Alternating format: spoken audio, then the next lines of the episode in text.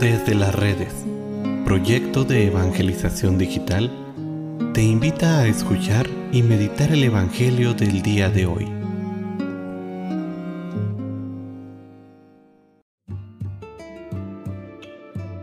El día de hoy, lunes 16 de mayo, escuchemos con atención el Santo Evangelio según San Juan. En aquel tiempo, Jesús dijo a sus discípulos, El que acepta mis mandamientos y los cumple, ese me ama. Al que me ama a mí lo amará mi Padre. Yo también lo amaré y me manifestaré a él.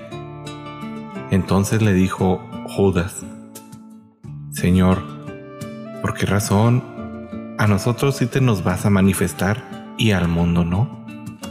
Le respondió Jesús, El que me ama, Cumplirá mi palabra y mi Padre lo amará, y vendremos a Él y haremos en Él nuestra morada. El que no me ama, no cumplirá mis palabras, y la palabra que están oyendo no es mía, sino del Padre que me envió. Les he hablado de esto ahora que estoy con ustedes. Pero el consolador, el Espíritu Santo, que mi Padre les enviará en mi nombre, les enseñará todas las cosas y les recordará todo cuanto yo les he dicho.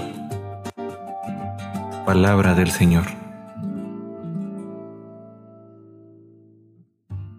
Vemos cómo Jesús insiste a sus discípulos en la importancia del amor. Pues este es el signo por el que le reconocerán como discípulos.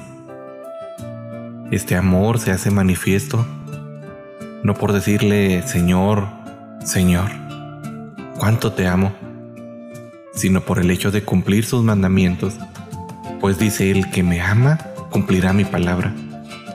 De manera que no podemos decir que amamos a Jesús y que estamos dispuestos a poner nuestro máximo esfuerzo si realmente no estamos de acuerdo a vivir según el Evangelio.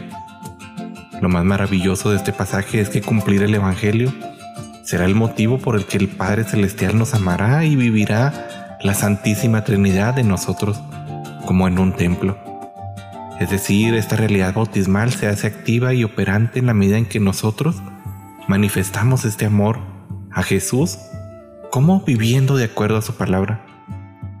Te invito el día de hoy a meditar por un momento lo que significa que el Dios del universo viva en ti.